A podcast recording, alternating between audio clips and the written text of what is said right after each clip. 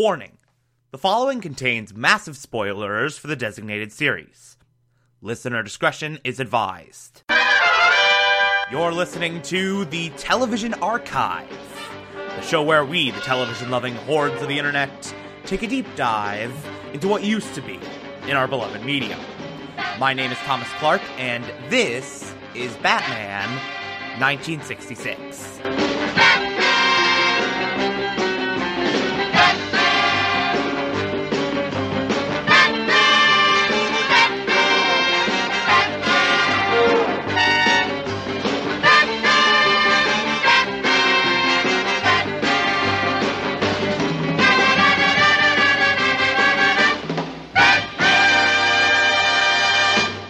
Today we will be discussing Season 1, Episode 29, titled The Bookworm Turns.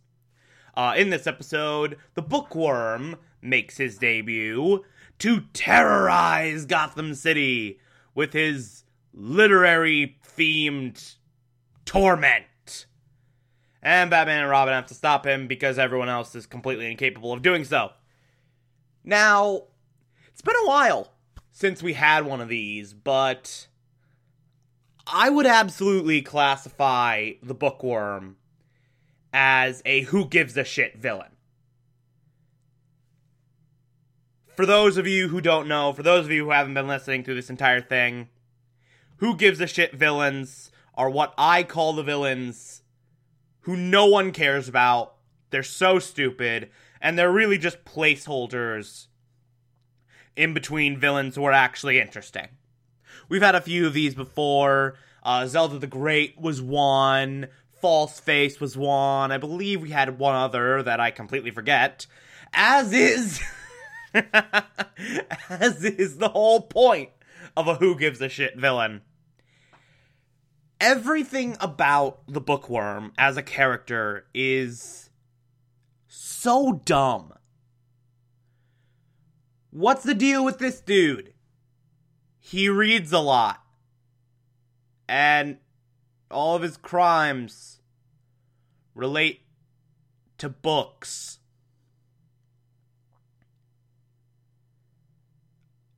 Okay. Whatever. And they go they go so over the top with it. Like just look at the dude's freaking costume. He's got like a hat with a freaking reading lamp on it, and he's got like glasses with radio built in, and it's all brown. It's all doo doo brown.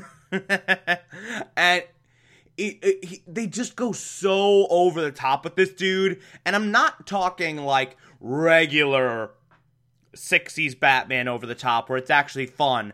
I'm talking even more over the top than that where it just becomes groan inducing. Like this dude.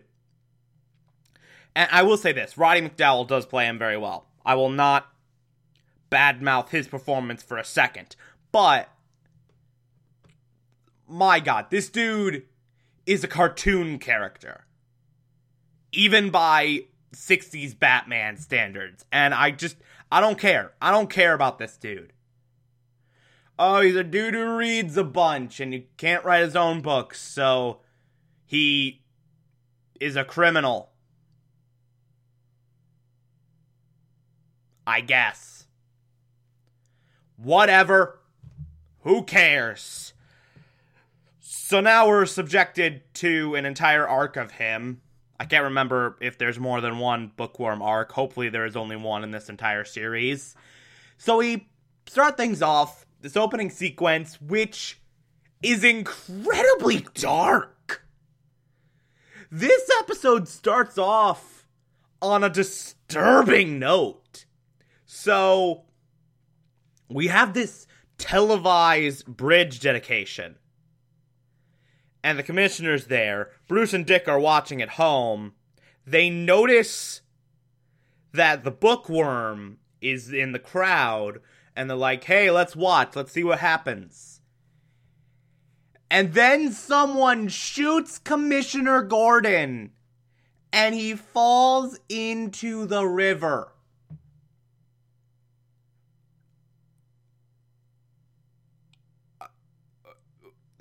Uh, uh, what? That's how they start the episode.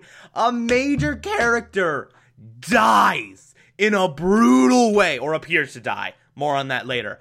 A major character appears to die in a brutal way. And Harriet comes out like just screaming and crying, like, Oh Lord, did you see the television broadcast where Commissioner Gordon died? I don't know why Aunt Harriet's British now, but I've made her British. Who cares? and Bruce and Dick are like, yeah, we probably shouldn't wait for the bat phone on this one. Let's just let's just go. So they spring into action to avenge Commissioner Gordon, who they just watched die. This episode starts out so dark. Honestly, I completely forgot this episode was a thing, and I was watching, and as soon as this happened, my jaw just dropped. Like, what the hell? What are you doing? oh my god, could you imagine the kids watching this on their laughably small televisions in the 1960s? And just seeing Commissioner Gordon, a major character in the show, literally die right in front of their eyes. Oh my god, that must have scarred them for life. Jesus! what the hell? What was that? So, Batman and Robin spring into action. Na, na, na, na, na, na. It's very sad. it's and this is all before the theme song. So they have this dark moment of Commissioner Gordon just died. We now have to avenge Commissioner Gordon. And then they go into the incredibly upbeat theme song of Batman. Meanwhile, the kids watching are literally crying because they just watched Commissioner Gordon die. Jesus Christ, what are you doing? what what did you do to the youth of America in the 1960s? God damn. Jesus. So this incredibly dark opening sequence is behind us. Uh, we're now into the commissioner's office. Uh, Batman and Robin drove over there. Immediately, some of the bookworms henchmen, as soon as they're gone, uh, place a book in the Batmobile. Everyone's in the commissioner's office. Uh, Batman, Robin, Chief O'Hara, other people, and they're mourning the commissioner's death. Uh, Chief O'Hara's losing his crap, and Commissioner Gordon walks in, alive. Turns out he wasn't actually at the bridge dedication. He got written a ticket by some officer, A.S. Scarlet, with the badge number 1887. And it turns out the dude who looked like Commissioner Gordon and fell into the river after being shot, that was just some high diver that the bookworm hired so that he could fake Commissioner Gordon's death.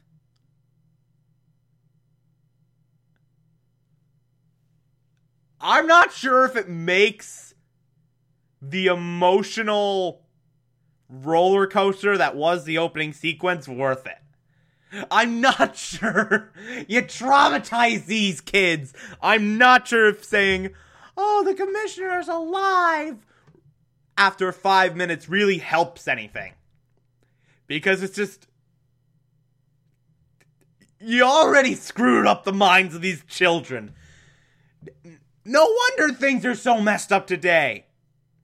No wonder you have, like, people in their 50s just being douchebags. They all were traumatized by Commissioner Gordon dying. They were all traumatized by this event. That's how you have all these old people who just hate life. because they were scarred by watching Commissioner Gordon die, but not die. But anyway, Commissioner Gordon's alive. O'Hara's laughing about it because it's so funny. So funny that you just scarred these children for life. All the children who were watching this.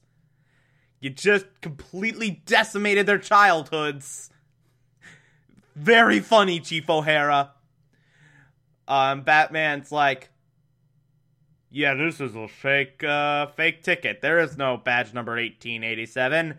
And AS Scarlet stands for a Study in Scarlet, uh, the Sherlock Holmes adventure novel written in 1887. Ah! And then, uh, bomb alarm goes off in the Batmobile. Uh, Batman acts. Act, Batman activates the ejector button. The book flies into the air and explodes. And Bookworm's henchman calls Bookworm and is like, Hey, the Batmobile didn't blow up. And Bookworm's like, Is that other thing good? And Henchman's like, Yeah, it's good. Bookworm's like, Okay, whatever. so Batman and Robin run outside. They see the uh, burnt asbestos cover, and it's for for whom the bell tolls. Uh, they have a chat with this henchman who's posing as an average, ordinary, everyday citizen. But really, he's a bad guy. Um, Batman and Robin are like, okay, let's go to the Batcave and look at the thing. It's an ordinary book cover, but they do realize that in For Whom the Bell Tolls, like the main plot is like to blow up a bridge or something. So they realize Bookworm's gonna blow up the bridge. So they spring in action. They're driving around seemingly aimlessly. Oh, also we cut to Bookworm having a freak out about someone saying they should write that he should write their own novel. He he should write his own novel and Bookworm's like, "Ah, you suck. You're a horrible person. How could you remind me that I have no creativity in any way?" Ah! And then he reads a massive book in seconds. Because he can do that. I guess. But anyway, bat signal goes up, bat phone rings, Commissioner Gordon's like, hey, bookworms at this place. I can't remember what the place was. Hey, bookworms over in this area. You should check that out.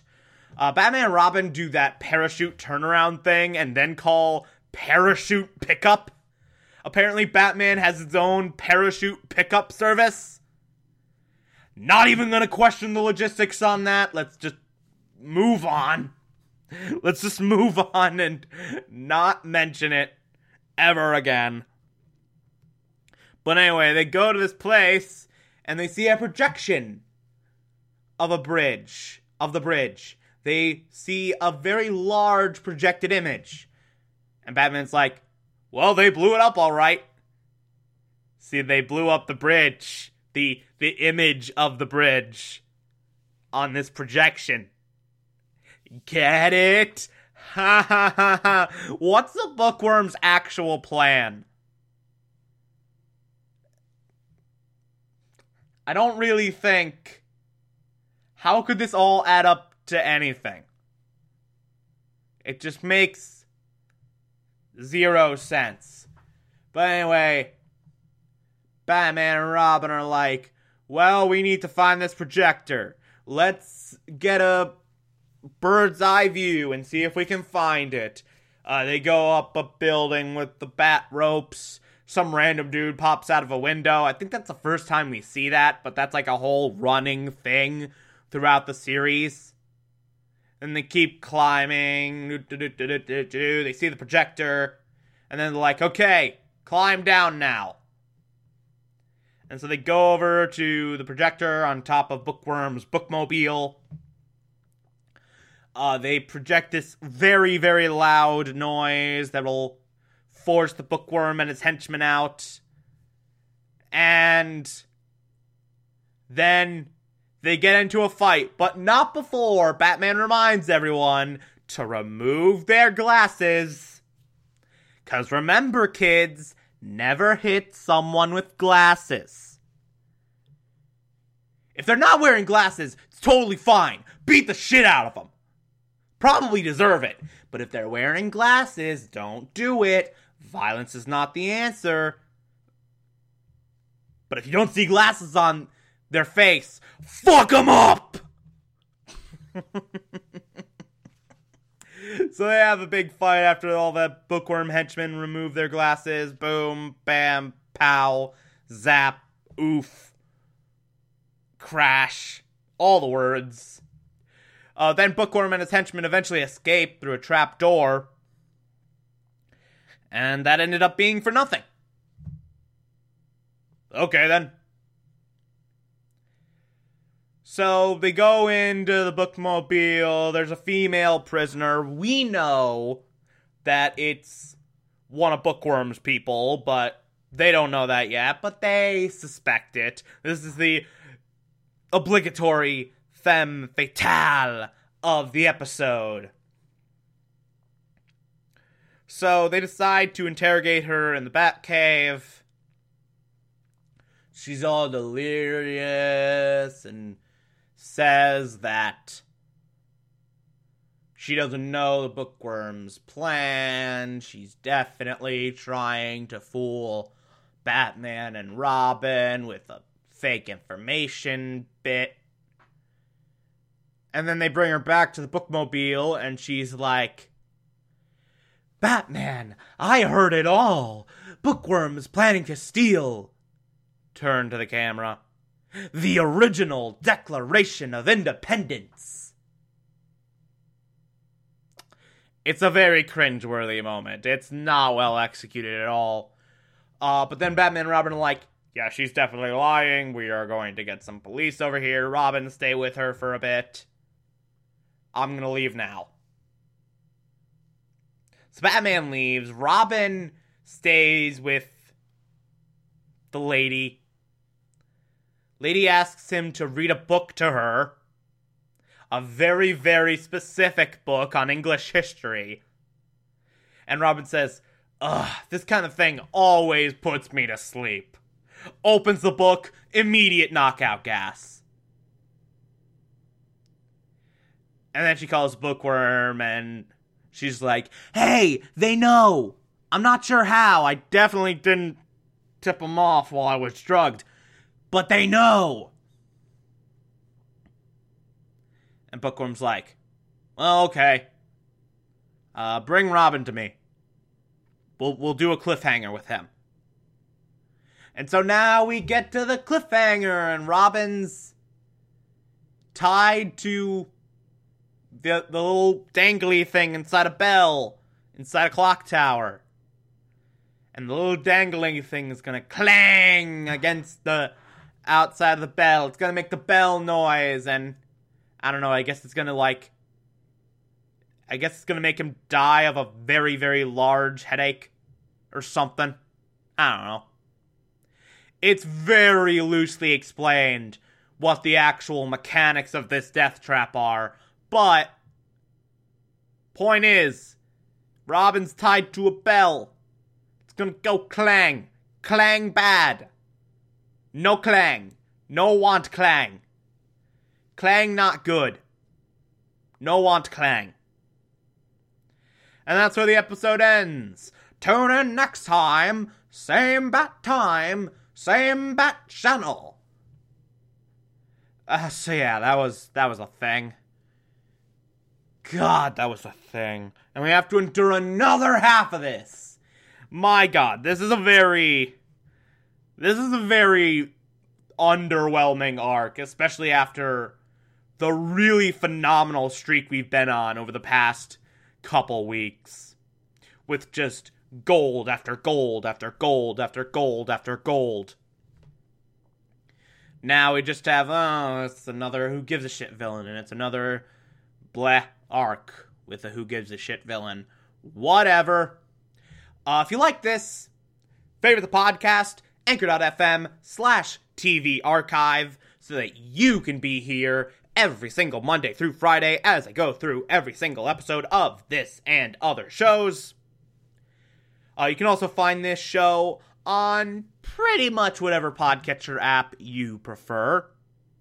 Feel free to call in as well. It's as simple as just a push of a button on the Anchor app. I'll play those on the show from time to time if you feel so inclined to send those in. Follow me on Twitter and Instagram, TomTom4468, and support the show. Patreon.com slash Thomas Clark. Pledge just a dollar a month. I appreciate everything I get through there. Tomorrow we will be discussing Season 1, Episode 30. Talk to you then.